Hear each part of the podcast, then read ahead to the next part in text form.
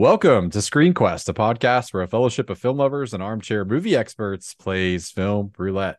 I'm one of your hosts, Chris Waterman, joined by Mae Finch Hello, hello. and Will Rotondi. Hey, what's going on, guys? Not a whole lot. We are here to talk about the ensemble energy of Heat. And of course, we'll be drawing a side quest and playing a game. But first, fresh out, at least for, for Mae and I, um, off of watching the new Rebel Moon trailer, we're going to be discussing our initial impressions of the upcoming Zack Snyder film set to release part one in December, part two in April, if my short term memory serves. You are so, correct. without further ado, Will, you. since yeah, you fact checked me. Okay, great. yeah. Uh, so Will, since you um asked us to watch this for the podcast, I want to hear your opinion first. Um, Mm-hmm. and then we can kind of like we'll jump off there. well, I wanted to troll both of you. No, I'm kidding. Um, I I thought it was so. The thing with Zack Snyder for me is that I always find his movies entertaining. Whether or not I find them like anything above that is arguable, but I think that he has a good time with what he does. He looks like he has fun. I think that he does a lot of um, homages to other sorts of stories that have already been told, but he likes to do his own little twist on it. And so, um, love him or hate him for it, I was like, I watched the trailer and I was like, this is like Gladiator meets Avatar meets Star Wars. And I know Star Wars was like the big thing because he like what he originally pitched it is like a Star Wars movie, and Disney was like, nah, brah, we're good. And so he was like, all right, fine, I'm gonna go do my own movie. And Netflix was like, you want to do a ripoff of Star Wars? We will pay you for it. so um I mean, long and the short of it is I just thought it looked entertaining. And I was excited to see discount lightsabers and some other stuff going on there and listen to Anthony Hopkins narrate a story for me because I, much like Morgan Freeman, I would listen to whatever Anthony Hopkins wants to tell me. Um, so, yeah, that was pretty much it. I, I think it looks entertaining. I like the actors that, at least I recognize a couple of them. Speaking of Gladiator, one of whom was in Gladiator, um, but I like who's going to be in it, and I think it will be entertaining, if nothing less. And yeah, I was just mostly interested to see what you guys thought too. So that's what I got. So I I had one thought, and it was just like this. This is Girl Dune. Like that's all this is. This is just Girl Dune. Nice. And they're just in a. it- It's Girl Dune that's more explicit about like all of the main tropes and mechanics of the story, like oh, men can fail, but a myth never dies, or something like that was part of the voiceover. And it's like, yeah, like the, the, the whole like idea of mythologizing something or putting it in a religion is like a big core theme of Dune. And this just feels like making that explicit and bite sized. Um, I'm excited for it. I'll probably watch it, but I thought that was funny that it's just Girl Dune. I, I like that it. as like a, it's a strap line like on the back of the the bot or I guess under underneath the entry on Netflix when you're you're scrolling because it's Netflix. But yeah, it's they Girl saw, Dune. They saw Yeah. Barbie doing really well, and they're like, "How do we capture the female artist uh, audience?" I know, Girl Dune. That's great. I really hope that's a keyword when it goes to IMDb. Girl Dune. I want that to be a keyword. Yep. Yeah we should should come up with like a list of films that are in that that subgenre. Girl Dune. I'm sure there's I'm sure there's at least like one or two more. Like, um, so uh, I I think one of the things that I really agree with with you Mae on is that this trailer was like super trope filled, and that's my one sort of like like pause and like where I'm I'm, I'm a little concerned that this isn't going to have an identity of its of its own, but more or less is going to be a composite of like everything on the planet Earth that we've ever seen before in terms of like sci-fi and high fantasy. That being said, that's a concern. Um, I actually do like Zack Snyder a lot. I think he's unfairly maligned in a lot of like circles. Uh, I don't think that he makes like high art, like in the sense of like you're not going to probably see a Zack Snyder film in the Criterion Collection, maybe, but I think he's very good at what he does. Uh, as a matter of fact, I Um, I fell asleep last night because I've, I've had a bad week and I've been tired. But I started rewatching The Watchmen, and while it's not a perfect movie, I think that's about as good as you could get to adapt like that comic book. And he took a lot of love and care, and Mhm. I think he's applied similar effort and uh, talent to things like uh, like his cut of the Justice League. That I mean, that's a completely different movie, like the Snyder Mhm. cut, um, Yeah. than what piece of shit came out of like you know theaters um, where Joss Whedon basically butchered it and abused all his actors. Like like it's just such a different thing. Um, perfect, no, but interesting and like like has a stamp. Yes, love the original Dawn of the Dead. I think like at the end of the day, this is a perfect Christmas release. Like I imagine like my entire family because we always watch like a film or like and like so sometimes it's like we'll do like Lord of the Rings, you know, like it's like a traditionally thing, but like we always pick like a film or like a big like trilogy or series to do around Christmas time. This is probably going to be like what we sit down and watch this year, and I would imagine, and it seems perfect for that. Like unplug your brain, enjoy it for what it is. I hope it's good. Um, I think you're right that it is going to be entertaining. Will absolutely stunning like imagery like even though yes it's a lot of cg like he knows how to make a good action scene and how to make things look pretty so i can't imagine it's going to be like horrible like it's not going to be a battlefield earth or something like that but um Oh man, you got to try hard to get to that level, my dude. yeah i mean or just be a scientologist like And you're halfway there.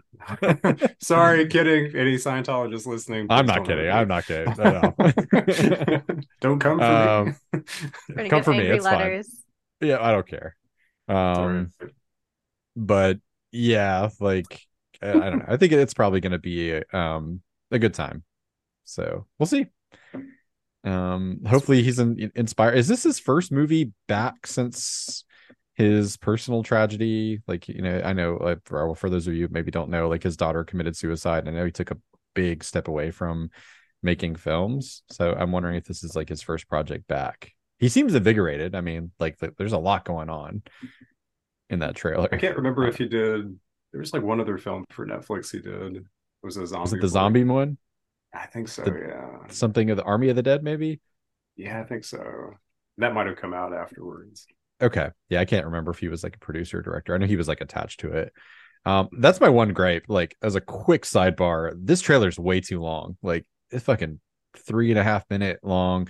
I, I have a big like I don't know, like uh pet peeve uh, when it comes to trailers, sometimes showing you too much. Yeah. I think this movie, this trailer could have stopped a solid minute before or been condensed down into a, a solid minute shorter. A lot of what I saw, I would have been so much more delighted. Like if it was like, whoa, this is in the movie and that's in the movie. But they have to Three. show all the tropes, Chris. And there's so many That's right. That's right. Bro, when Anthony Hopkins was speaking and I saw that thing through the field and the horns, I thought I was watching a trailer for like no shit, like Thor Ragnarok. Is that the one with Yep. like uh yeah, I like genuinely thought I clicked on the wrong thing. I was like, oh shit, Yep. like no no no. Oh, whoa, this is the right trailer because I think there's like a very similar shot of uh Cate Blanchett like in a field with the horns. And anyway. I mean, I wouldn't mind if she shows up too. Like, that's not a problem. Just putting it out there. But Did you see one Cary Elwes is gonna be in this? what? I looked Really? at like I looked at the cat like there's a massive No. cast. Cary Elwes is going to Hmm. be in this. So there you go, Wesley himself. Nice. See, now I have to watch it. I love it if he's just the Dread Pri- Pirate Roberts. Like it's like this movie literally is an amalgamation of like everything. Like, like oh god, that'd be great. Amalgam. Yeah. Anyway. Um well, thanks Will for for making me watch that. I honestly like yes. saw that it aired at uh I think it's Gamescom in Germany this this week and I was like, well, you know, Zack Snyder, like I'll- I'm sure I'll wait like and when when it comes out I'll take a peek or see what people are thinking of it. But now I'm gonna watch it. So marketing worked. Yay. nice. Yeah, you getting kickbacks, Bill? Uh, no, what? What are you talking about? No. This, po- this po- podcast is sponsored by Zack Snyder. oh man. Well, hey, let's let's draw us a side quest here and move on before we talk about Heat. This is Adaptation Station. So, I'm going to talk about a film adaptation of any medium. So, I think Adam, our our guest who was on The Rescue, um, had um, a pick for this last time. So I'll open it up to to you guys. If you have one that springs to mind, we can talk about it. Otherwise, I'm happy to field this one if you don't. Remind me again about the prompt. I know this it's, is really it's, sad. It's really just it's it's very loose and broad. Um, like yeah. any adaptation. So it could be from novel to screen, graphic novel oh, to right. screen, video game yeah. to screen, like literally any adaptation that's made its way from another medium to screen. Do you have a mm-hmm. favorite and and why? Like why do you love it? And why do you think it's a good adaptation or an interesting adaptation if you think it's a mixed bag? So Watchmen, um, interestingly enough, I had not read the graphic novel before I saw the trailer for this movie. And you want to talk about a great trailer that doesn't tell you shit and is like a good length. After this podcast, maybe I'll stick it on the end because I need something. Oh no, no, never mind. I've got an idea what needs to go for the secret audio clip at the end of the podcast. And if you didn't know that was a thing, it is absolutely a thing.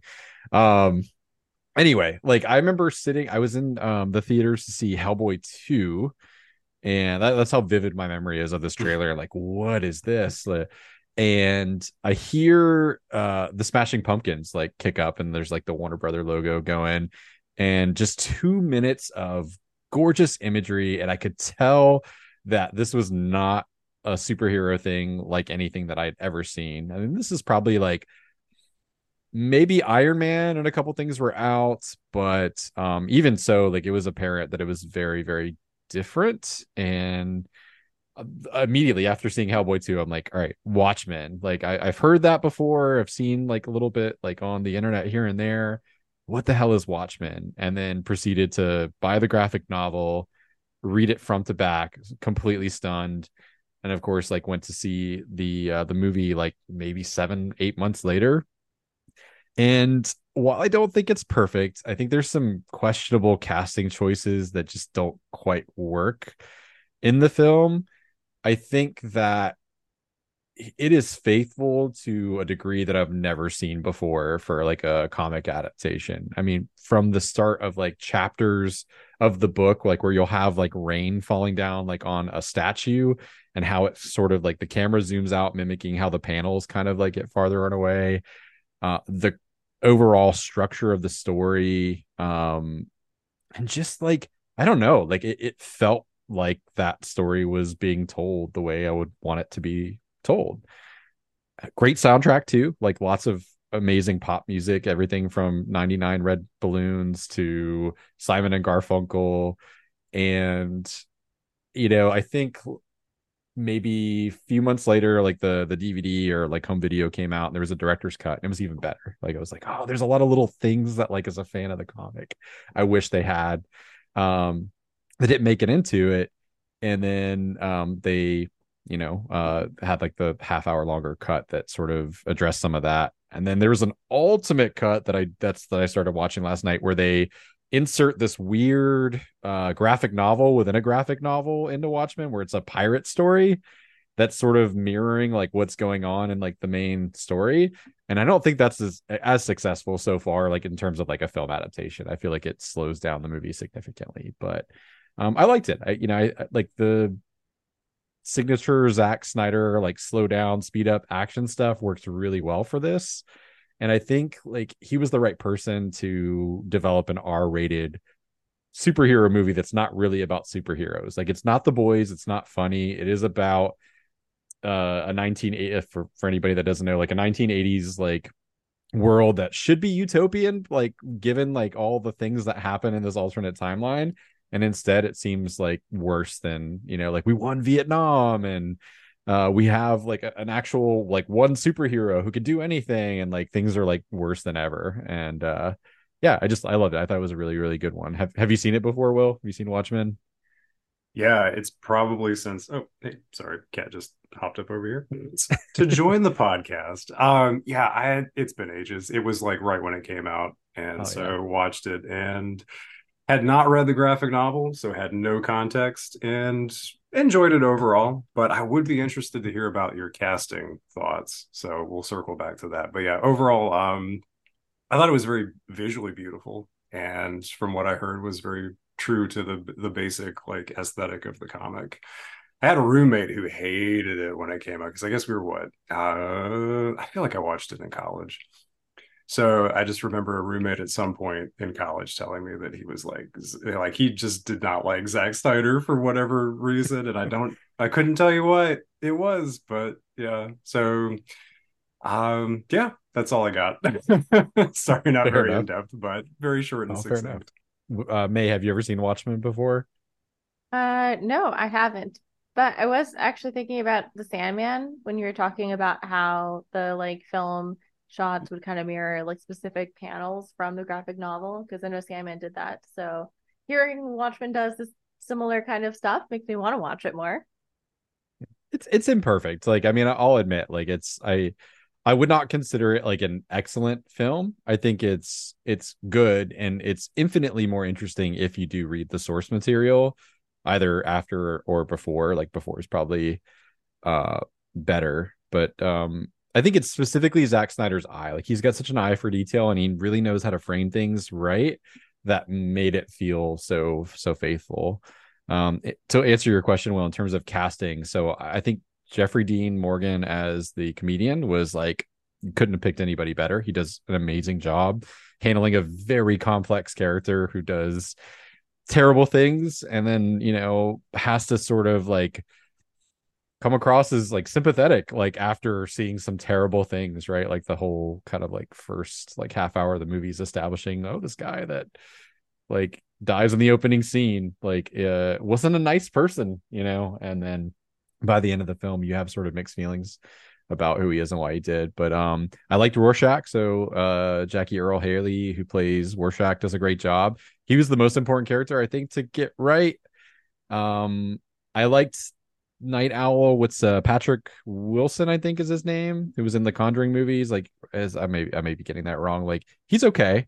Um, and then like actors that I feel like kind of missed the mark uh, was Billy Crudup as Doctor Manhattan was very flat, mm. and I know that's it's tough because that character is sort of supposed to be like detached a little bit from humanity and forgotten a little bit like who he is because of like what he is um, and I hated Silk Spectre too. Um, I just like she did not do it for me at all. She like she's a beautiful woman, and I'm sure she's like a talented actress, but I think it's uh Malin Akerman is her name.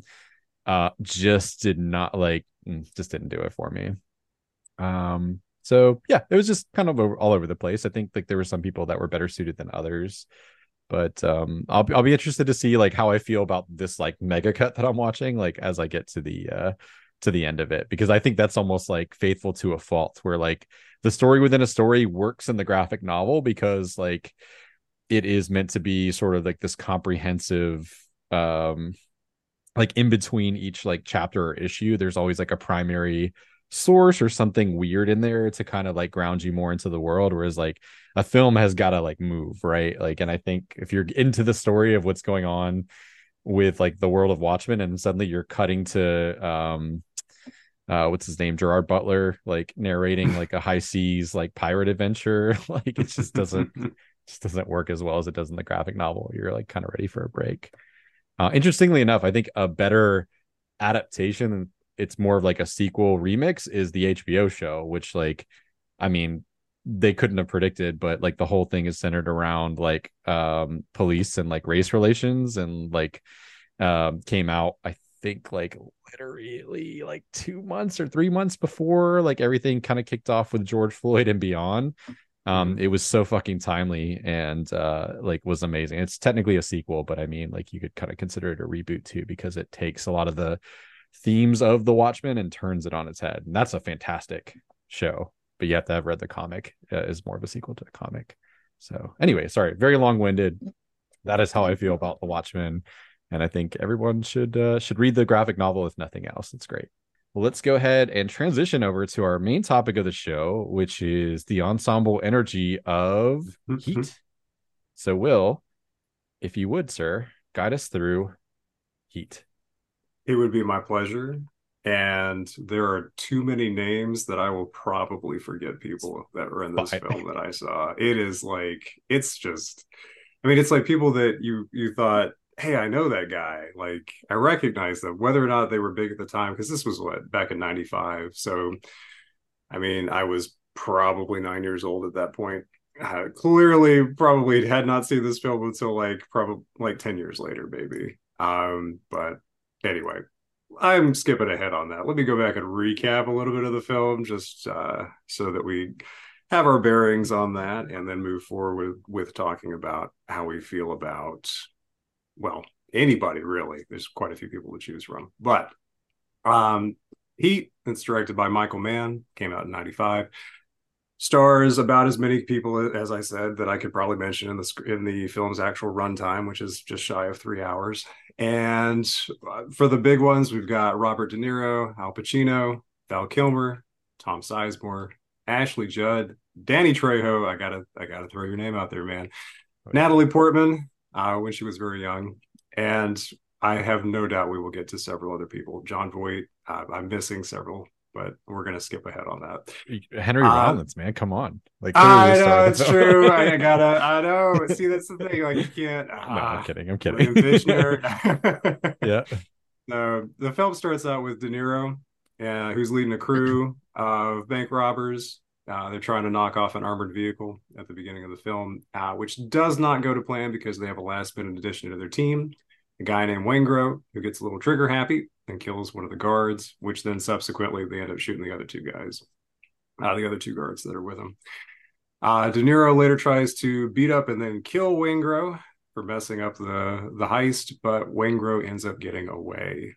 And the armored truck heist then gets clearly gets the police involved, which is where we get Lieutenant Vincent Hanna, who's played by Al Pacino, um, who then reaches out talks to one of his informants, uh, gets some information that connects him to one of the members of the of De Niro, which I should say the character's name is McCauley. Um, so McCauley's crew, uh, which is a guy named Cheritto, who's played by Tom Sizemore.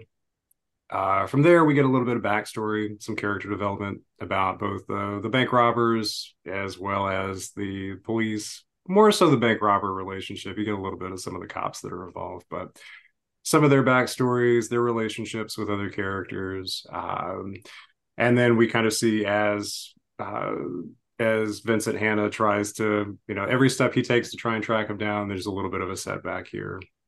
Um, as they realize who's tailing them and then try to thwart their attempts to to get them caught in the act. Um, a few additional subplots, whether we're talking about the guy whose money was stolen from the armored truck Roger Van Zant, who's played by William Fichtner, and who tries to send some guys to kill McCauley and his crew uh, for doing that to him. We've also got kind of an odd romance that goes on between McCauley and this woman named Edie, who's played by Amy, uh, Amy, excuse me, Brenneman. Uh, we've got a little bit of uh, understanding about what uh, uh, Lieutenant Hanna's uh, relationship is, or kind of souring relationship is with his wife, his third marriage, um, as well as the relationship with uh, her, excuse me, his stepdaughter, played by Natalie Portman. And then we get some other really good scenes as well, like the iconic exchange between him and McCauley in the diner uh, that takes place a little bit before the bank robbery. I know I'm kind of jumping around just because it's a even though movie, man. it is, there is so much that's going on that it's like you try to recap it all, and it almost just sounds like you're reading off of a list, and, and it's, it's long. Just, it's almost three hours. Very long. So yeah, in fact, my wife was even joking about how this, this should have been like like a TV show, and oddly enough, almost would have been originally when Michael Mann tried to make it one. Uh, did a pilot called L.A. Let's say it was L.A. Takedown. It was mm-hmm. that tried, didn't work out, and so he was able to make a film. But long story short, after getting through about a dense three hours, we have McCauley who tries to use his connection. Well, first off, they do end up trying to rob the bank, and they almost get away with it. But then Waingro gives a tip off to the cops. Hanna shows up with his with some of his guys. There's a big shootout in the street. Half of McCauley's team gets killed he and uh, Chris, who's played by Val Kilmer, make it out of there. Chris gets patched up because he got shot. Jon Voight, who's kind of like McCauley's, uh, I don't know what you would call him, but he's the guy who tries to set up the deals and help him figure out logistics. Basically, gives him an out to try and get on a plane and get out of town. but McCauley wants a little bit of that revenge on Waingro, so he goes to where Waingro's camping out at a hotel by the airport, try and kills him, and then is chased by Hanna, who shows up afterwards, uh, to basically run out onto the tarmac at LAX. They have a little bit of a shootout, and McCauley gets hit, and he's slowly dying, kind of rested up on like uh, the power generator or something that's out there by the landing strip. And uh, the last shot of the film is him uh, reaching out to Hanna and them kind of holding hands as he passes away slowly. So, and I think that covers the main plot points. Again, very dense, a lot of stuff going on. But in terms of the cast, it is pretty stacked. I mean, you got the big hitters. Got, I mean, like, I'm sure marketing alone for like De Niro and Pacino facing off against each other was like amazing back in the day. Um, and still holds up now, you know, as a couple of big name actors. And, but beyond that, I mean, like, there are just, there's so many characters, there's a lot of different subplots, and there's a lot of moments where I did, I felt like I was like, I forgot this person was in this film like I recognize that guy or I recognize that actress. And so uh, before we jump into quite a few options of people we can talk about, um, I would like to get some general impressions. And uh, Mae, let's go ahead and, and start with you.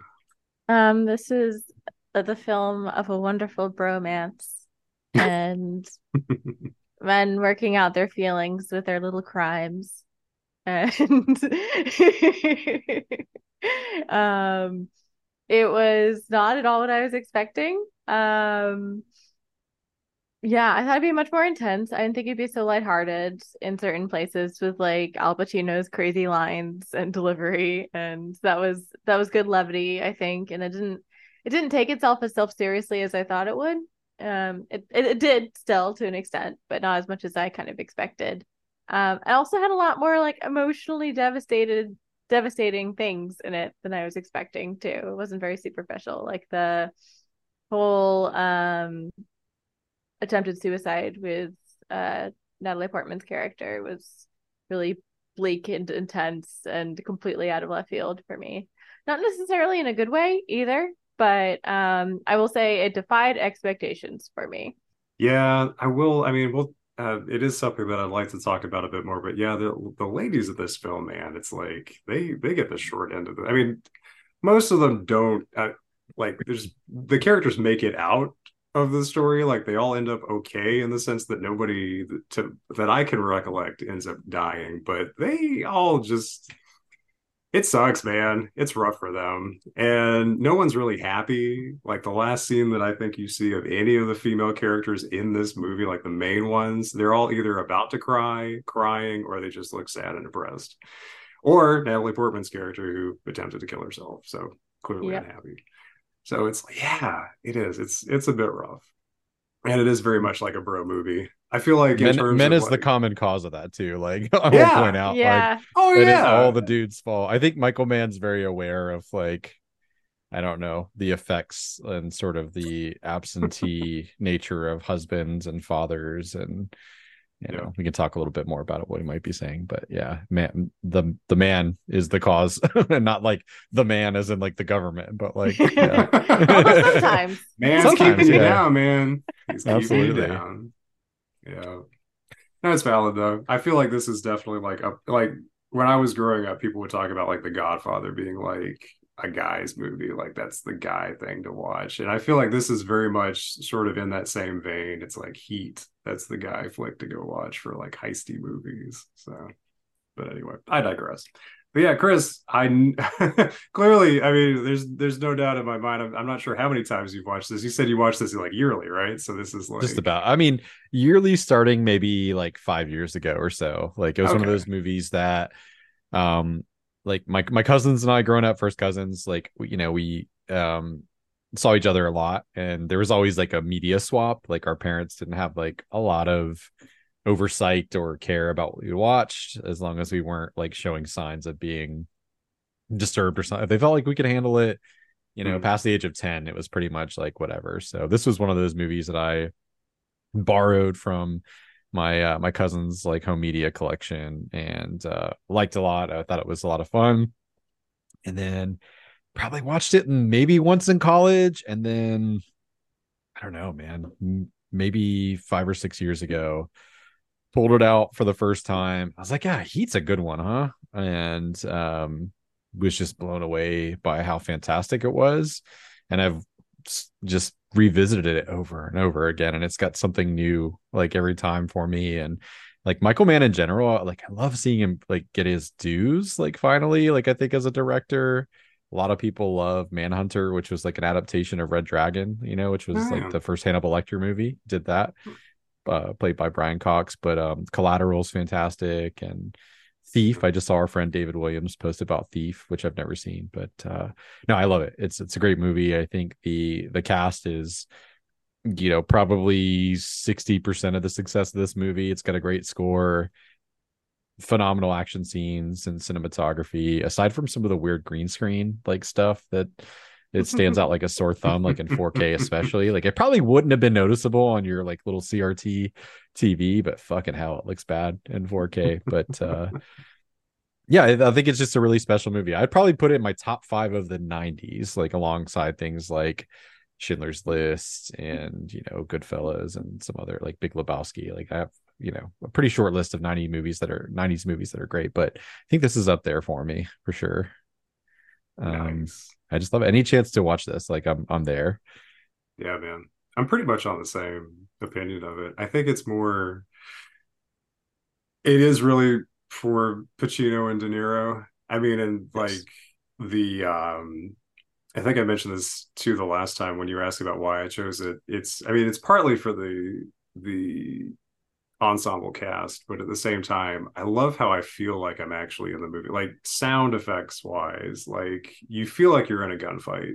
It just everything just reverberates and feels intense. Like whether it's the shootout down the main strip outside the bank, or even when they're at the airport, like airplanes are mm-hmm. coming through and you just you feel like how loud it is. And it's uh, there's something about that that I really appreciate. Collateral was the same way. I'm glad that you brought that up with Tom Cruise, Jamie Foxx, and Jada Pinkett Smith. I want to say, um, such a good movie, man. That one was excellent, and I felt the same way. When somebody fired a gun, you felt it. Like it didn't seem like it was typical Hollywood, you know, like where oh everybody can hear everything in a firefight. It's like no, they're yelling and they can barely hear each other, and so that was it was good but yeah, I mean, I think that it was it was one of those things where because I was so young and it was very much the guy mentality of watching shoot 'em up flicks, you know, stuff like that, where it was like that was sort of where I gravitated originally, and then I got more out of it the older I got and the more I could and and enjoy it for the character development. And at the same time, too, conversely, feel like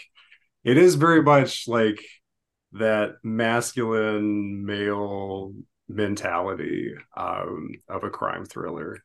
And uh, we'll talk more in terms of characters, but also then feeling like bad for the female characters in the film and like wishing that there had been a little bit more we could have had to flesh that aspect of it out, especially since it was already pushing three hours. Like, just double down, man. Let's go ahead and get some more, you know, let's get this well rounded for everybody. But it's it's funny that you say that because like this movie to me is like you miss the point by idolizing them starter pack, like the movie kind of like yes. um yeah. so like the like hearing you like say that like is it, that's exactly sort of like what I was thinking when I rewatched it five or six years ago is like I love this movie for a completely different reason as like a 10 12 year old whatever you know like age i was like when this like yeah. came out and i saw it the first time where it was just a cool like crime movie where people swore and like there was mm-hmm. gunfights and you know pacino's acting like a madman um and then like seeing it again like as you get older and like the complexities and like nuances like being a parent and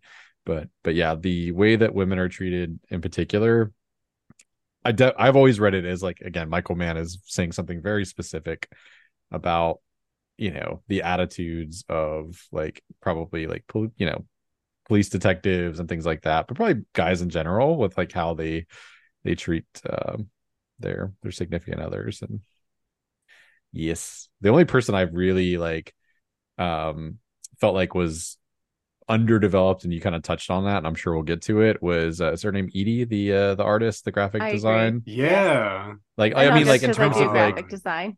Yeah Yeah.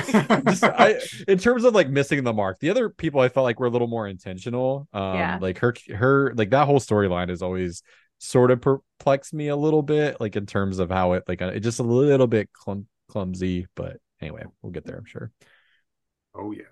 Yeah, like girl, you're you're you're right on the precipice of an amazing career trajectory. Just just focus on you, focus on all the graphic design stuff. You'll be great. Ignore the mob boss. Focus on your career.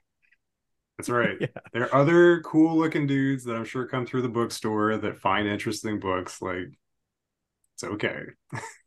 cool. Clearly, he didn't need it for anything real. So that was the whole segue, right? Anyway, yeah, it is a it is weird, but we will talk about that.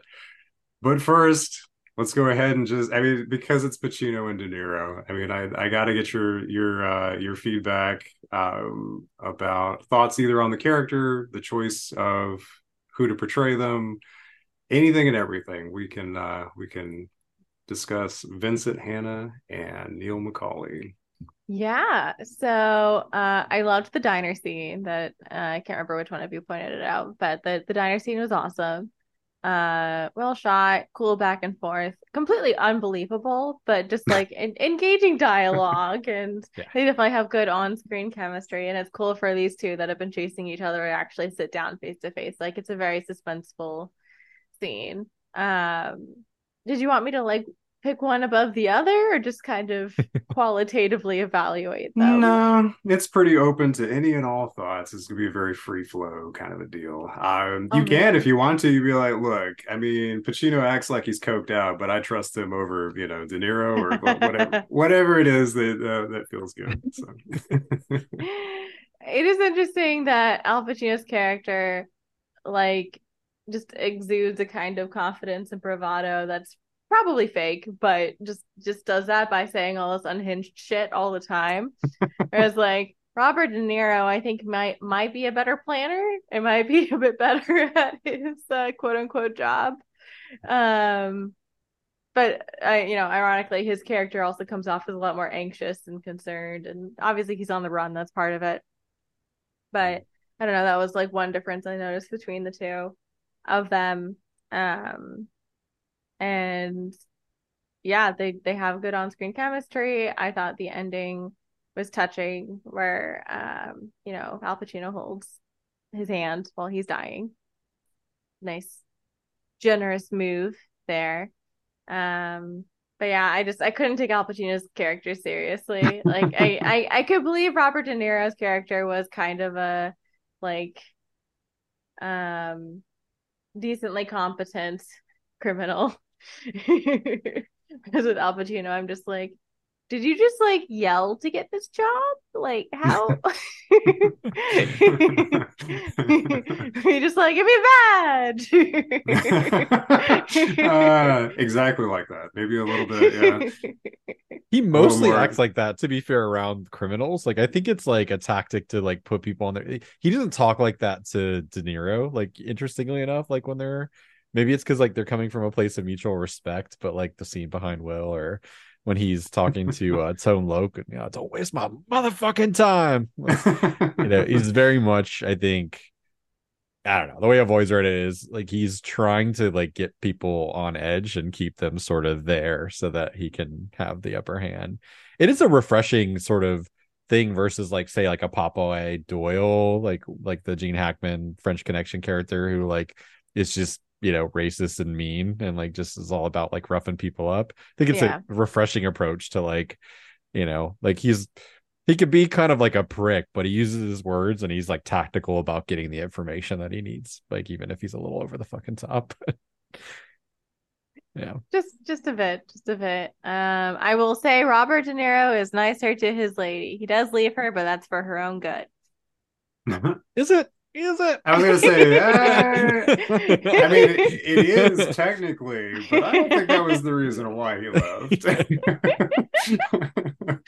I mean, when the it was the titular right heat comes around the corner, and that's that's his Yeah. name, right? That's that's Al Pacino's name. Is Jack Heat? Is that is that what Yeah. we decided? Yep. That's right. When you feel it. Uh yeah, that I mean that is an interesting point. So like for as much as McCauley has these rules like drop everything and go immediately or um I I just I wonder like it's interesting that suddenly he wants to find that connection.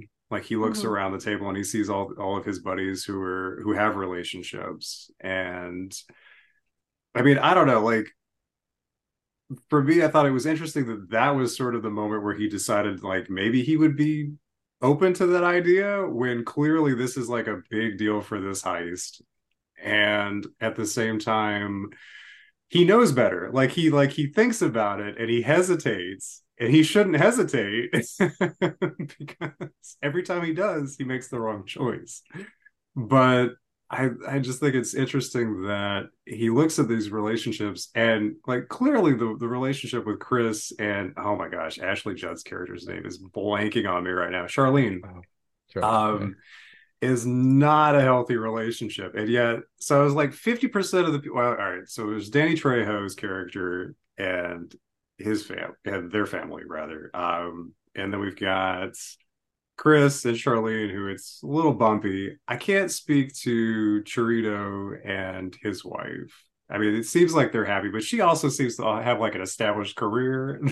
so, um, aside from all the jail time, I think you could argue that you know uh, Michael, the fact the sheer amount of time that he's been away like versus there like yeah probably Yeah. doesn't make you a good partner like you're you're making the choice in other words to like engage in career although she seems okay with it i mean to be fair like not too upset like they Mhm. like de niro makes that joke when he gives her the the jewelry and he's like just don't ask him where he got it yeah And, you know like so yeah sorry. yeah no you're good i mean it's a good point so i'm just i just thought it was interesting like why now why is it this person that you want to try and make this work with at this moment and then suddenly it's like no you have to come with me I can tell you Um, why. It's because like that's supposed to be the last one, right? So in his mind, like Hmm. this is the final heist. Th- th- It's low risk because I'm so confident that we can pull this off that like Yeah.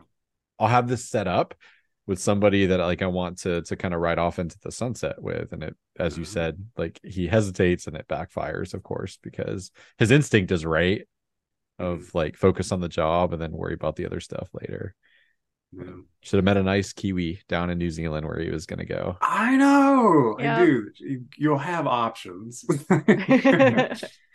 uh, but yeah, but then no plot. It is it is a bit clunky, but at the same point, it's yeah for the sake of the plot. yeah, it felt it felt kind of shoehorned. Um Just it's not executed well. no, and also there's the part where she like he like chases her down and like uh basically physically assaults her. And then she's like, "Can I leave? Like, am I a prisoner?" And he's like, "Yeah, you can go." And she leaves. Then she's like, down to still leave the country with him later. Like, what? It's Yeah, kind of like that couple- scene from couple like, whiskeys deep. We were watching this in person together, and I was like, you know, some guy, and Mae was like, "Well, it's because you're you're like," I was like, "Well, you know, some woman like one," and she's like, "Yeah, it's an easy thing for a guy to say." Like, sure, like if some millionaire woman was like, she's like, but like it's different for a woman, and I was like, yeah, when you put it that way, like, That's Also, that's like- how sex trafficking happens. yeah, yeah, yeah. So eye opening, but Not to not to judge our our graphic designer. yeah i wish we like i think if we had gotten a little bit more of where she was coming from like that particular because she's like new to the dynamic of like the group like she's not an established spouse or something i think it would have helped a bit more i'm curious like so i know heat 2 now that we've watched this like is a simultaneous prequel and sequel so it follows chris Charitas, um as he's escaped and he's living i think in south america post fallout of everything that's happened. And then the prequel part of it is Neil and Vincent like as they're young like men like and I that's really all I know about it. So I think they're going to have to cast like younger versions of both of those characters for like the film. And then I kind of hope they just like find a way to work around like I know Val Kilmer can't really like speak anymore. Mm, um okay throw that into the character you know like he's got gambling problem like if they can make it work with his like voice box, that would be really cool. Like I'd like to see him in more stuff. Like he broke my heart in Top Gun Maverick. If you guys have seen Yeah. that, like it's it's a great. Oh yeah, absolutely, man. That It's was great scene. great. Yeah. Uh, as far as like the the two principals, like I, I like them both for like different reasons, and I think like the diner scene, as Mae said, is like a perfect like yep they're they're perfectly cast because I think anybody playing off of De Niro or Pacino. It's it's a hard thing to stand up to to those and like people in like a scene like that. So like seeing them come together, I just love the exchanges and sort of the sentiment of that scene, which is now that I've met you, like I like you, but like I'm not going to hesitate to take you down and vice versa. Um, I d- like. I think the Pacino character, like, so I think Vincent has so many great like scenes, and even though he's a shitty husband, I like I love when he comes home and he's been cuckolded, and like he's just he's calm about it until he sees the guy watching his television set, and then he kind of loses his shit. Like it's such a wonderful. And the, the guy's like, "Can I leave? This has nothing to do with it." And he's like, "Fucking sit down, man." Like you can fuck my wife, you can eat my eggs, but what you can't do is watch my TV. It's so great. um, but it, like, and then you kind of flip the coin, and like Neil McCauley, like he's like ice cold, you know, like not in a bad way, but like watching him plan and talk and even like manage the wreckage within his own crew, like seeing him try to like wrangle the like uh Chris, you know, and like hey, I'm not asking you to keep your marriage together. Like, give him the shot, and then I like, and you, I believe him when he's like, I will set you up myself. Like, but like, he needs to be focused for this. Like, if he fucks up, like, hey, I get it, and uh, yeah, I think like they're they're very interesting characters in that regard, and I, I'm really excited to like read that book eventually, just to kind of see. Do we get more background like into like some of those like relationships and marriages? Like, do they cover any of that? Or is it going to strictly be kind of like them as young you know young men? But yeah it's just they're wonderfully cast. I cannot imagine. I think it'd be an interesting exercise like as a separate segment to like who would you pick like if you were to cast heat today as your principals? Because like you know Oh, yeah. obviously they'd be way too old for for those characters but yeah Well, I don't know, man. If you ever watch uh, Graham Norton, there's a good segment where um, Tom Hiddleston does. It was De Niro and Tom Hiddleston were on together, and Hiddleston did an impression of that whole scene exchange from the from the diner between Oh, De Niro and cool. Pacino, and it was hilarious. Just like how much I felt like he channeled it well. So if you get a chance, definitely check it out. I'm sure it's on YouTube, but I can kind of picture that in my head with Hiddleston. Yeah, Yeah. I could too. And let's pivot a little bit and talk about the ladies and how they all get the short end of the stick. So, thoughts on from the crazy of the of the Hanna and the coolness of the McCauley over to how everybody ends up who has to deal with that slash any other characters that we've got to because some I guess I should say so Danny Trejo's character, who's also, I believe, named Trejo, conveniently. Um, for that character, unfortunately, his family gets like murdered, right? By Waingro, I think, is who ends up betraying them. And so, it took my Anna, man. Yeah. yeah, so I feel like I feel so bad for like, and he was actually like he was a pretty loyal guy, and so for his, I mean, up until the very end where he had like he had a choice and he wanted to you know protect his family and thought he was doing the right thing, and then it just backfired. So it's like it sucks that that's the way that it that it ended up for him. So with that character having like that um relationship having been murdered out of the scene um then we've got you know the other relationships that are a little of I mean they're they're pretty rough. So thoughts on the the female characters that we get in the film and how you think that compares to what we've what we've already discussed. And Chris, I'm gonna go ahead and toss this one over to you.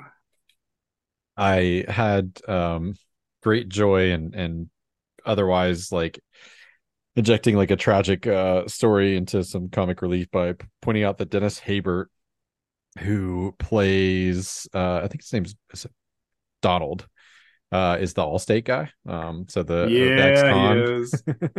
Yep. uh um because you know his story is very tragic i think Uh, he's he's in a corner. Like like I, you could argue he doesn't have much of a choice. Like he's got like a piece of shit boss who is ripping off probably not much money that he's going to make in that diner to begin with. Like he just wants to reform and be able to like put food on the table, and he's being kicked around. And I think he's probably one of the more sympathetic like participants in the heist because you can definitely see where he's coming. It's necessity, not like greed. You know, he's not like a Chris Charitas who's like or not is it no it's michael Charitas. chris what's his uh last name anyway it's not like chris who's like trying to feed the gambling um habit right like so i feel very bad for like i think like that's a significant other she's like oh i'm proud of you like fucking breaks my heart every time i like when i see that and like knowing what's coming but um i think that we've kind of covered edie already so i'm gonna skip over that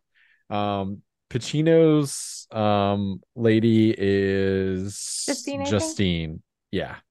So she's an interesting character. I think like he kind of unfairly like points out like, you know, like, oh, you're like stoned when I come home and blah blah blah blah. Instead of like kind of taking responsibility that like maybe the reason she's so medicated and sort of like pulling her hair out is you're not ever there, you know?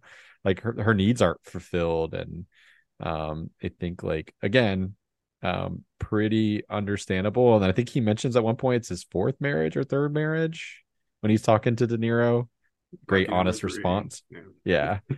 where he's like my wife and i are passing each other like on the way down like um the wreckage of a marriage or it's a great line but um butchering but um yeah i don't know. Like like i said I, at the kind of the top of the show i think that Michael Mann is having some very very like um strong commentary on maybe toxic masculinity and sort of the wreckage that these men are leaving in pursuit of their their passions right? Um you see Pacino make the choice in the right when they're in the OR waiting room where she's like giving them permission to go and he's like no I'm to stay. He still makes the choice to go. Doesn't need to go. I mean, I mean, he like a junkie kind of needs to go, but like, like it's nobody would have thought worse of him if he had decided to stay in the OR with his with his family, like even if the marriage was over largely. But um, yeah, it's just kind of all very hard. I think that's one of the big bummer aspects of the movie is that all these people claim to be doing what they're doing to put food on the table and just take care of their families and shit. I think the real truth of it is they they do it because they enjoy it. Like that that is where they get their thrills and like enjoyment out of life. Yep. Sad. Yeah. As far as like how the the the characters or themselves are developed, I think you got mixed results, you know, for some of them. Like I think Justine's the most strongly developed probably of the like partners of all the characters. Um Ashley uh Judd Charlene, right? Is that we said we said her yeah. name is. Mm-hmm. Yeah. Um, I think she's fairly well developed given that like she's a decent analog to like Chris and like his problems. I think there's a really great scene where he shows up in disguise, quote unquote. He's just cut his hair essentially. Um, it's a very unexpected moment where she she does the like fold. That's the fold option yeah. where she's like sliding the cards across the. That's what that that gesture means, and he understands. So, um, and then you know we've talked about Edie and some of the others that are kind of just ancillary characters. I think they could have done a little better, but I think all in all, like most of the women serve their purpose, which is to be like these guys are not um, in touch with their emotions and certainly are not good partners, like to their to their um their you know their wives, girlfriends, whatever. Yeah, um, I mean, I mostly agree with everything Chris has said. Um, I also see the women less as their own characters and more as just kind of reflections of the like male partner's unhappiness and mm. kind of what the male partner was wishing to have, right? Yeah. Um especially when you look at Edie and like she seems to want kind of like an escape to a humdrum life, but one that's like maybe not as uh risky as what Robert De Niro's character presents, but you know, she's willing to go along with it. Um, and then you look at like Justine, and she just really wants Al Pacino's character to be present, and I feel like he has that anxiety too, but he bur- he buries it because he's into the thrill of the chase so much more. Mm. So I feel like all the women are just there to kind of reflect like the pitfalls of each character's kind of role in the movie. Um, my heart especially breaks for Charlene because she's in a straight up like abusive relationship, I will say, for like all the shit that uh Val Kilmer's character pulls, like throwing th- things around, breaking stuff, like seems very toxic and um the fact she still goes out of her way to like help him, like I just uh I feel for Charlene. I hope she has good things in her life after this. Dominic, right? There's their son. Yep. Yeah. Yeah. Hopefully, like from her perspective, it's like I can still get rid of you, like you're out of our lives, but like sure. Here's one last little like favor to like And get you on your a bit- way. it's a bit different when you have a kid with someone. It's like, well, I don't want to be responsible for your dad getting either imprisoned for life or killed. So True. Yeah. I'm really curious to see. I want to. I like. I wonder how much. Like, I'm like. I, I'm kind of stoked on the idea of like reading this book like sometime soon to to see like what what's covered. And it's written by Michael Mann. And I hope the movie's good. But yeah. anyway, sorry. Another underdeveloped woman, though, besides Edie, I think is Natalie Portman's character because we're Yeah. told that she's like very unwell and she seems like she is very emotional, um, like disproportionately emotional the whole film leading up to her suicide attempt. But we're not ever really given a reason. I think like Justine makes some comment about her uh, bio dad never being around and how Al Pacino never being around makes that worse. But like, there's got to be a lot more going on there, and Yeah. um to have a really graphic depiction of a suicide attempt just kind of thrown in there without any appropriate build up just felt not great. Mm. It feels like there was probably like some some stuff in the script that didn't make its way to screen Yeah. almost right. Like you know what I mean? Like Yeah. there's things that are like dropped where you're like this is gonna like kind of develop throughout the and then it just kind of doesn't and that thread picks back up. You know, like Mm. So I agree with you. That's a that's a great point. So what you're saying yeah. is we need like the director's like extended edition cut.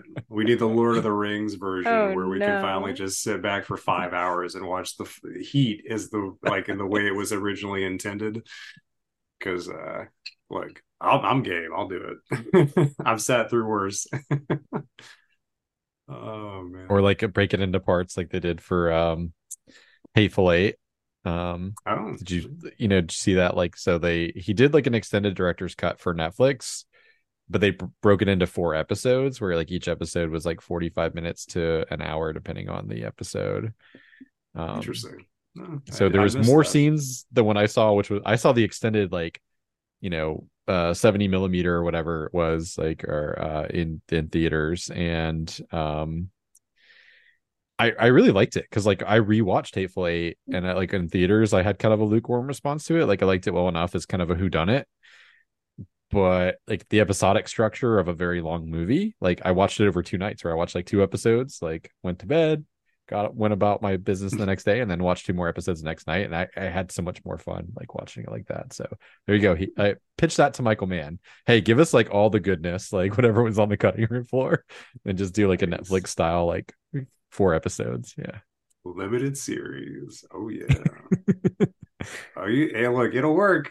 Look, man. Uh, talk to Snyder. He got the hookup over here, so make it happen. Netflix will do it. They're hurting for content right now. Got- they're on like what like month three of uh writers and actors striking. So Tangentially, what a weird thought. Like, do you think that with the lack of content, people are going to be like, so, uh, you know, you had the director's cut lying around that you were like, doesn't exist, but could we like get in on that? oh, I have no doubt. Like they're already recycling like content and stuff like on network TV and some of the streaming platforms. Like it's gonna get to a point where uh, they're already hurting, I'm sure, but like it's like when when things are like looking bad in terms of like what can we actually put out, I think is where hopefully like the people that are not getting paid right now like are gonna have way more leverage to get what they want. Fingers crossed. Rightfully so. Yeah, agreed. Woo. So I think you know, like the other main question that I had before kind of throwing out just any other thoughts, um, theories, tangential jokes about everything we've covered was that with the because this is about the cast um and the focus of why we of why this was pitched as the film to watch is that and what we've already mentioned too is that there's just a lot of faces that you recognize.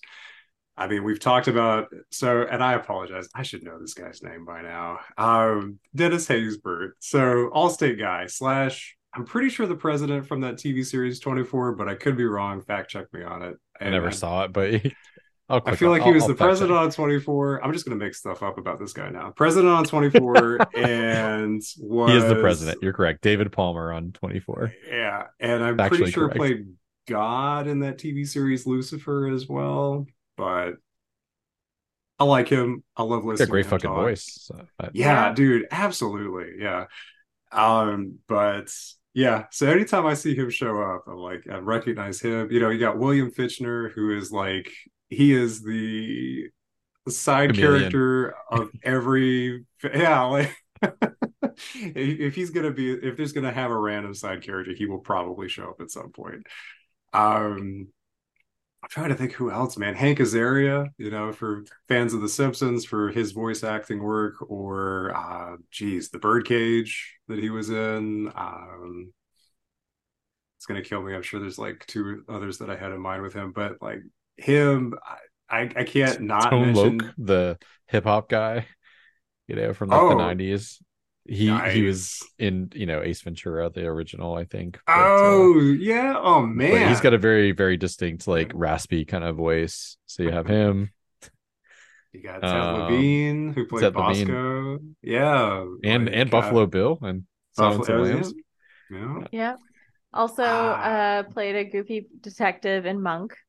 Monk. Yes. Oh my gosh, Monk. Absolutely great. Stottlemeyer. yeah. And then you mentioned Jon Voight earlier, which is like crazy yeah. how small of a role like he has. Yeah. Um, but like you know, uh, memorable. Uh, your, the person uh, I I want to sh- uh, shout out. What is this guy's name? He was the he played Frankenstein in um Monster hmm. Squad, which is like one of my favorite like fun. Tom Noonan. Um, he's like a very very like recognized he's a odd looking guy i mean that in a nice way like very distinct um but he's been in like several several movies and uh the like again first thing i saw him in as, as a kid was playing frankenstein's creature in monster squad which is kind of like a fun take on all the classic like monsters where it's like a group of friends that are like into monsters like come face to face with like the wolf man and the mummy and all that stuff but anyway nice. tom noonan great Ah, uh, geez, who else we got? And Henry I'm just Rollins scrolling through at this point. Yeah, that's great. Berkeley, Alex was like, "Is that the guy from Black Flag?" I'm like, "Oh my god, it is." They picked the perfect person to look like intimidating and stupid. Like, and right. I, like Henry Rollins is not a stupid guy, but like the way he plays that character, where he's just perpetually kind of confused, but like ready to beat some ass. Like, good stuff. I may not pronounce this guy's last name correctly, but because it is Michael Mann, who also did Last of the Mohicans, we've got. Wes Studi, I want to say, um, who played Casals, who was also in, 90% sure was also in Last of the Mohicans. He's also in Street Fighter, like the movie. nice. Street Fighter, like with right. Van Damme Sagat. and yeah. Double Julia. checking though. I'm pretty sure he played Sagat in Street oh, Fighter. Anyway, continue. I'm double checking. I am just falling down IMDb's rabbit hole of characters. He he was. He's Victor Sagat. nice. That guy's great. And then Jeremy Piven for people who were a fan of, well, I guess the first thing, unfortunately, I don't know why, because I don't, I do not like this show. but like, wasn't oh he played um oh geez what's the it's like the story about mark Wahlberg's life in hollywood. They turned it into like a tv series. Oh the only thing i know is Wahlburgers but oh it's entourage. That show oh yeah, yeah, there yeah. we go. Basically the the like macho man version of like sex in the city. Yeah. That show was fun man. I, it's been a long i don't know how it's held out but like in college was uh, a it's fun enough but yeah. Nice. Yeah, yeah. it is so. I, I, throw out all these random people because it's like watching this film, and I can't remember like who was big and who wasn't at the time, besides the main A-list actors that are in it. But like, was there anyone in particular, either for watching this the first time or watching this, you know, so many times afterwards, where you still go like, "Hey, you know, like I forgot this this person was in this film. Like I recognize that face." And you know, is anybody that stood out to you that you thought, a that you were surprised by um, being in it, or B that you you thought was just kind of like a standout performance, even for like as you mentioned, like with Jon Voight, where he's only in like X number of scenes in the film. Um, just somebody you thought did really well, just given the fact that they were only in it for like maybe two minutes of the film or 10 minutes, give or take. Um, and Chris, since we've already been rolling with some names, man, I'm going to throw it back over to you on that one. Oh, I was deferring to Maeve. That's okay. That's okay. Um, we can do that too. We can cut. no, no, it's fine. Uh, for me, it's Ted Levine. Um, like, and it was like last year. I think I was watching it, and uh, I mean, dude, uh, at that point, I'd probably seen this movie like at least 10 times. And like, there's like a point where he's on the radio talking, and I heard Buffalo Bill, and I was like, what is that? And then like I looked at him and I was like, I think that's Buffalo Bill. And Marion was like, no way, it's not. And then, you know, he just he got real kind of like, uh, would you would would you call for backup? I'd call for backup. like, and um, I was I was shocked because like I you know he's inseparable from that character for me i think like that's such a thing but i wouldn't say it's particularly standout it just was a shocking sort of revelation i gotta you, say danny trejo like yes. Oh yes. Especially because my first time ever seeing trejo in a film was spy kids. So yeah. now that i'm an adult watching him in serious films doing good acting i'm like what is this? So, just out of curiosity, because there is there because Danny Trejo is like that go-to guy now in so many things where you when you recognize him instantly. Like after that, was there any other film that you'd seen him in where you were just like, wait, hold on, you know, whether it's older, kind of like Heat, or just anything that's come out since then, since Spy Kids. I know the answer is yes, but I'm also having trouble thinking of things. So I'm talking while pulling up his IMDb. And I remember the first right, movie man. that like stuck with me for him, like where like I recognized him as like that's the guy is uh I forget the specific name of the character, but it's like Johnny 88 or some shit. Like huh. or Johnny like he's like a rapist on the plane in Con Air and he's got like a tattoo for each of his victims, Ew. and he was so fucking scary and like menacing. Mm-hmm. Um so that that was like the first time he like stuck out as like this is played to like horrible perfection.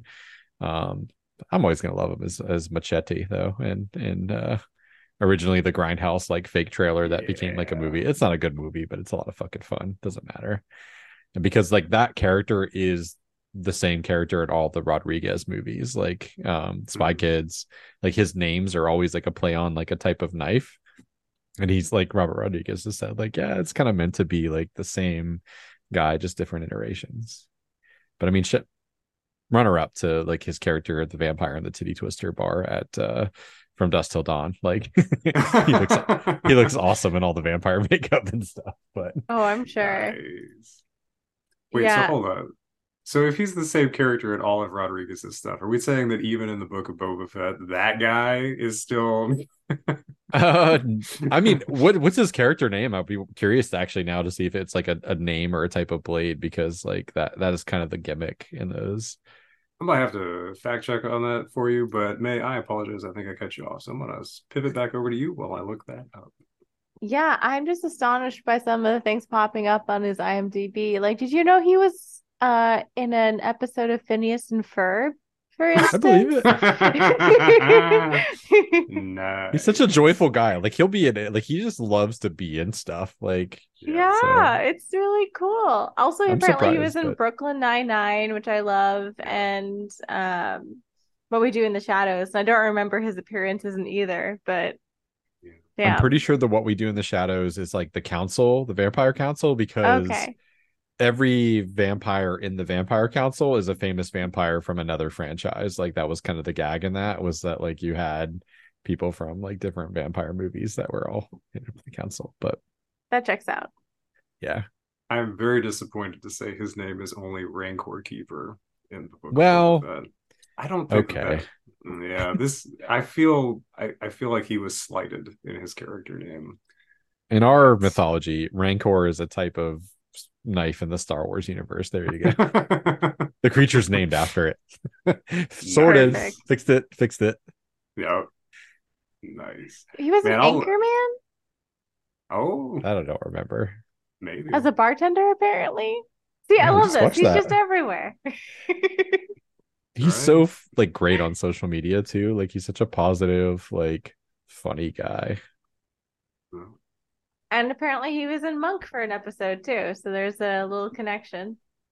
There he go. yes. Six degrees of of uh, Danny Trejo, more like right. Like Wait, can we play that from now on? I would love that. I mean, it could work. we could make it work. we should. He's been in enough stuff. I bet you we could could figure out some some great mashups. Call it the Trejo maneuver. Well, guys, that is pretty much all I got on the docket question wise. Uh, depending on the time that we're looking at, I wanted to kind of pass it over to both of you. Any additional thoughts about Heat? Things that we didn't cover or that you want to revisit?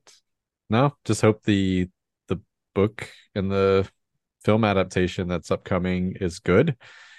Um, I don't know. I I feel like if you've made it this long in your life and you haven't seen Heat, here's an excuse to to watch it. It's fabulous, and that's all I got. It will surprise you.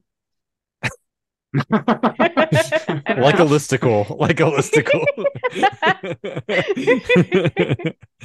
That's what we're gonna put on the uh, on the updated cover for the film by Mae Finch. It will surprise you. Surprise Heat, you. starring De Niro and Pacino.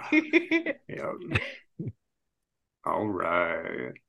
Well, if that's the case, um, then I've got a little game we can play. It's very short. It's just just some true and false questions about the movie to see nice. how you feel. Uh, if you if you think that you can make it through it okay before we pass it on over to the next film that we're going to get to talk about. I bet you- Chris is going to beat me on this. Maybe I don't know. I'm not like super up on my Heat trivia. I cert like I've made it a point to not look at IMDb trivia for the films that we talk about till after we do the episode because I don't want to have a leg up. So, But you've been watching this annually for five years. oh, I'm not saying I've not ever looked at the IMDb trivia of this film. I'm just saying it's been at least a year since I've looked at the IMDb trivia. Okay. First true or false question. Robert De Niro and Al Pacino never actually filmed the same scenes together. By that you mean they were never physically in the same space? Correct. Their characters may have inhabited the same space, but when they actually filmed the movie, they were never together. Gotcha. I'm going to say false because I think that final scene they are like definitely holding hands. I mean, I guess it could have been a stunt double, but it seems like a lame reason to use a stunt double. Hmm.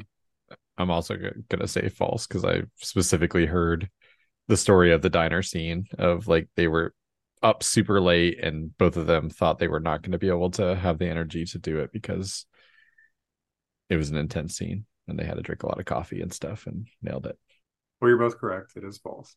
Um, I remember when I was growing up, at some point, I heard like some false, like, I guess this was either limited internet fact checking at that time, or it was just some trivia that I heard that I was like, oh, that's interesting. And then thought about it every time I watched the film, which um, was, I guess it was just a rumor that they had apparently never.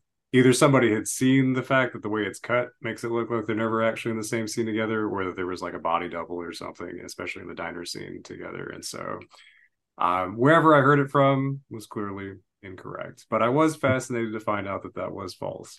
So, and apparently was also discussed during a um, there's like a I guess like a, a convention or something. They had like the actors back together to talk about it after so many years, and they debunked that myth. So that was nice to know. Yeah, that green screen sticks out like a sore thumb. I think we'd know. Yeah, Yeah. I know, right? Like, actually, yeah. All right, question number two. Christopher Nolan is a big fan of Heat so much that he used it as inspiration in The Dark Knight. well, True. Mae Mae knows this because we talked True. about it on our screening. It is definitely true. Nice. See, not so hard, you guys. You both might actually win. In which case, I'm Because gonna I have to figure listened to Chris question. when he rants about movies. That's the secret. Store that knowledge. I'm sorry, I can't help it. Uh, I love it's cinema. helping me right now. So nice. Question number three. Heat was shot entirely on location. I've gone first for the last couple, so I think Chris I'll should say go first false. on this one. I will I'll also say say false. false. that green screen being Nice. I guess technically, so I will say there might. I'm going to give you both credit for it because of the fact that we talked about the green screen. Uh, green screen. I think the majority of the film was shot on location, from what I read, to include like LAX. But that Okay. Uh, that I mean, so yeah, you both get the point for that. Um, I thought it was interesting how at the same time too, and I could be wrong about this. I feel like I read this somewhere, but it was also late at night, so you may have to fact check me. But apparently, when they were shooting at LAX, there was a little bit of uh, setback with that because at the same time they had received a threat, not them doing the movie, but like the airport had received a threat from the Unabomber around that time frame. So Wow. I may have to double check that. How That expensive do you think it is to shoot at an airport? Like the, that has to be like one of the most expensive places you could fucking shoot a movie, right? Mhm. The disruption, think so. like I mean, I granted this is pre 9-11, so I'm sure it was cheaper then. Like I don't even know if you could do it now if you wanted to. Yeah. Like um probably a lot harder. But anyway, I digress. Yeah. Uh, no, you're good. And in fact, uh, you know what? Shout out to Esquire for where I may or may not have learned that trivia, but that's uh that's what I got there for you. Um, all right. Next question. Al Pacino was the first actor to sign on for the film. I'll go first again. Uh I'm gonna say false.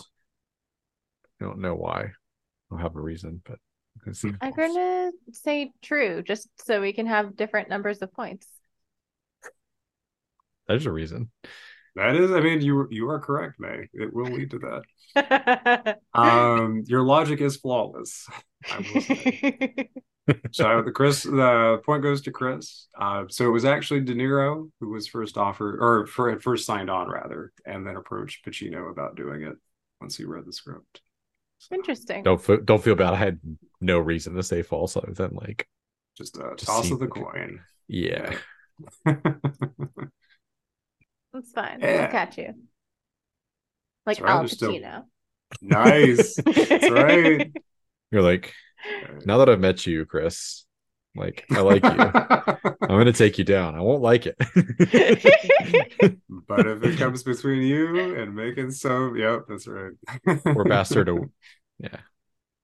yeah, a widow or making some yeah ah, i can't do the line Tom Yeah, me either. google it I do want to Oh, watch that now. Yeah.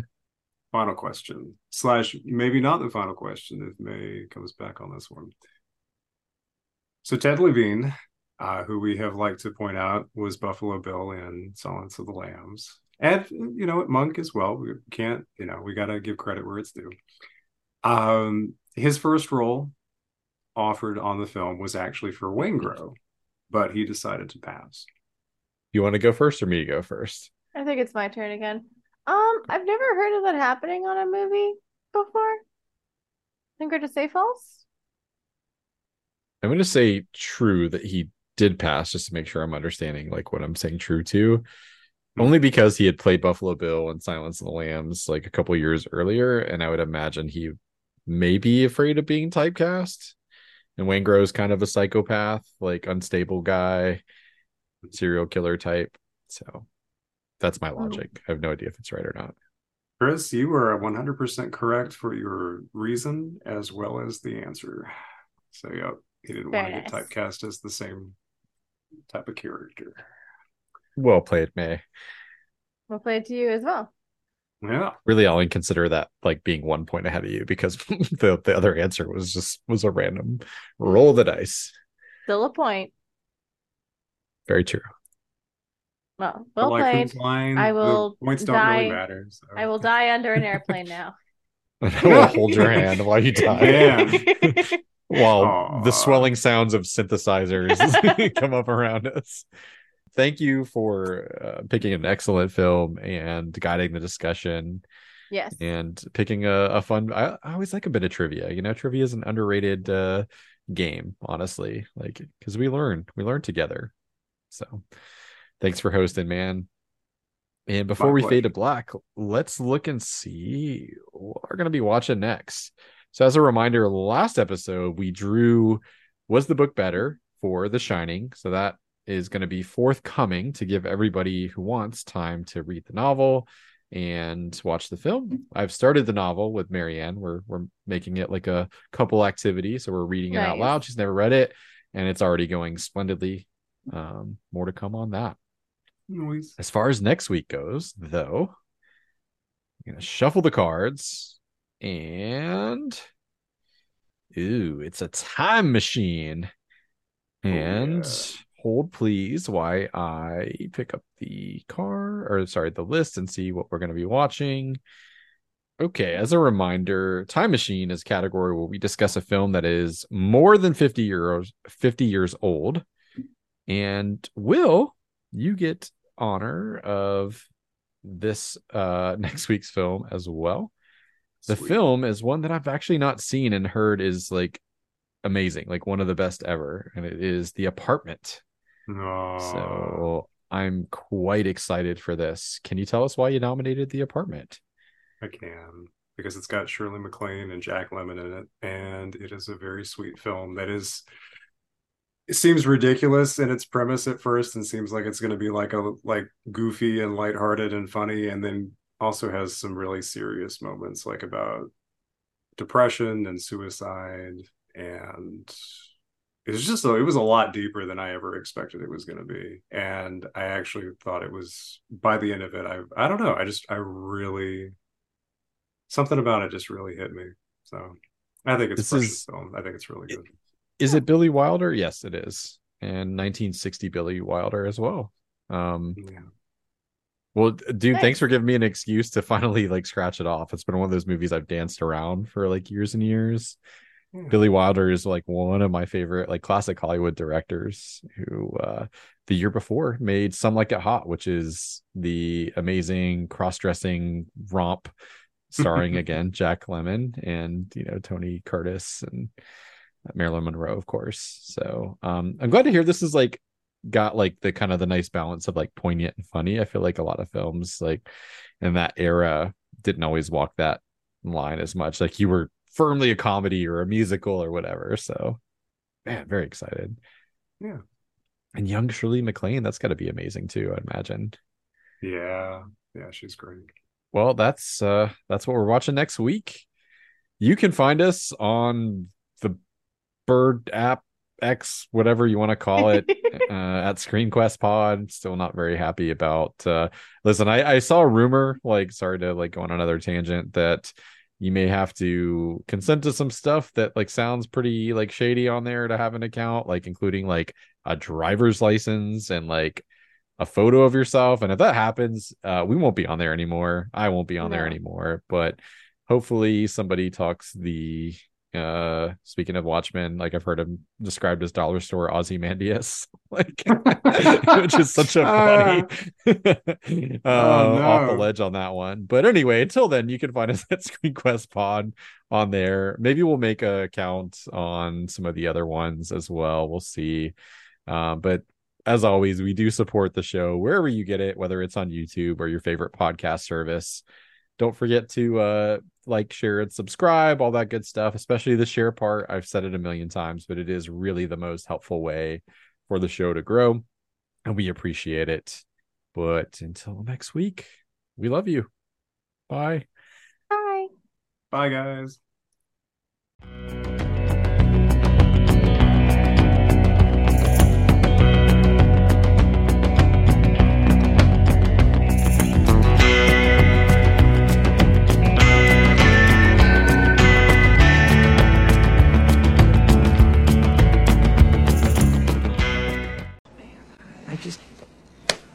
Mixed up with that bitch? Because she got a great ass. And you got your head all the way up it. Jesus. when I think of asses, woman's ass, something comes out of me.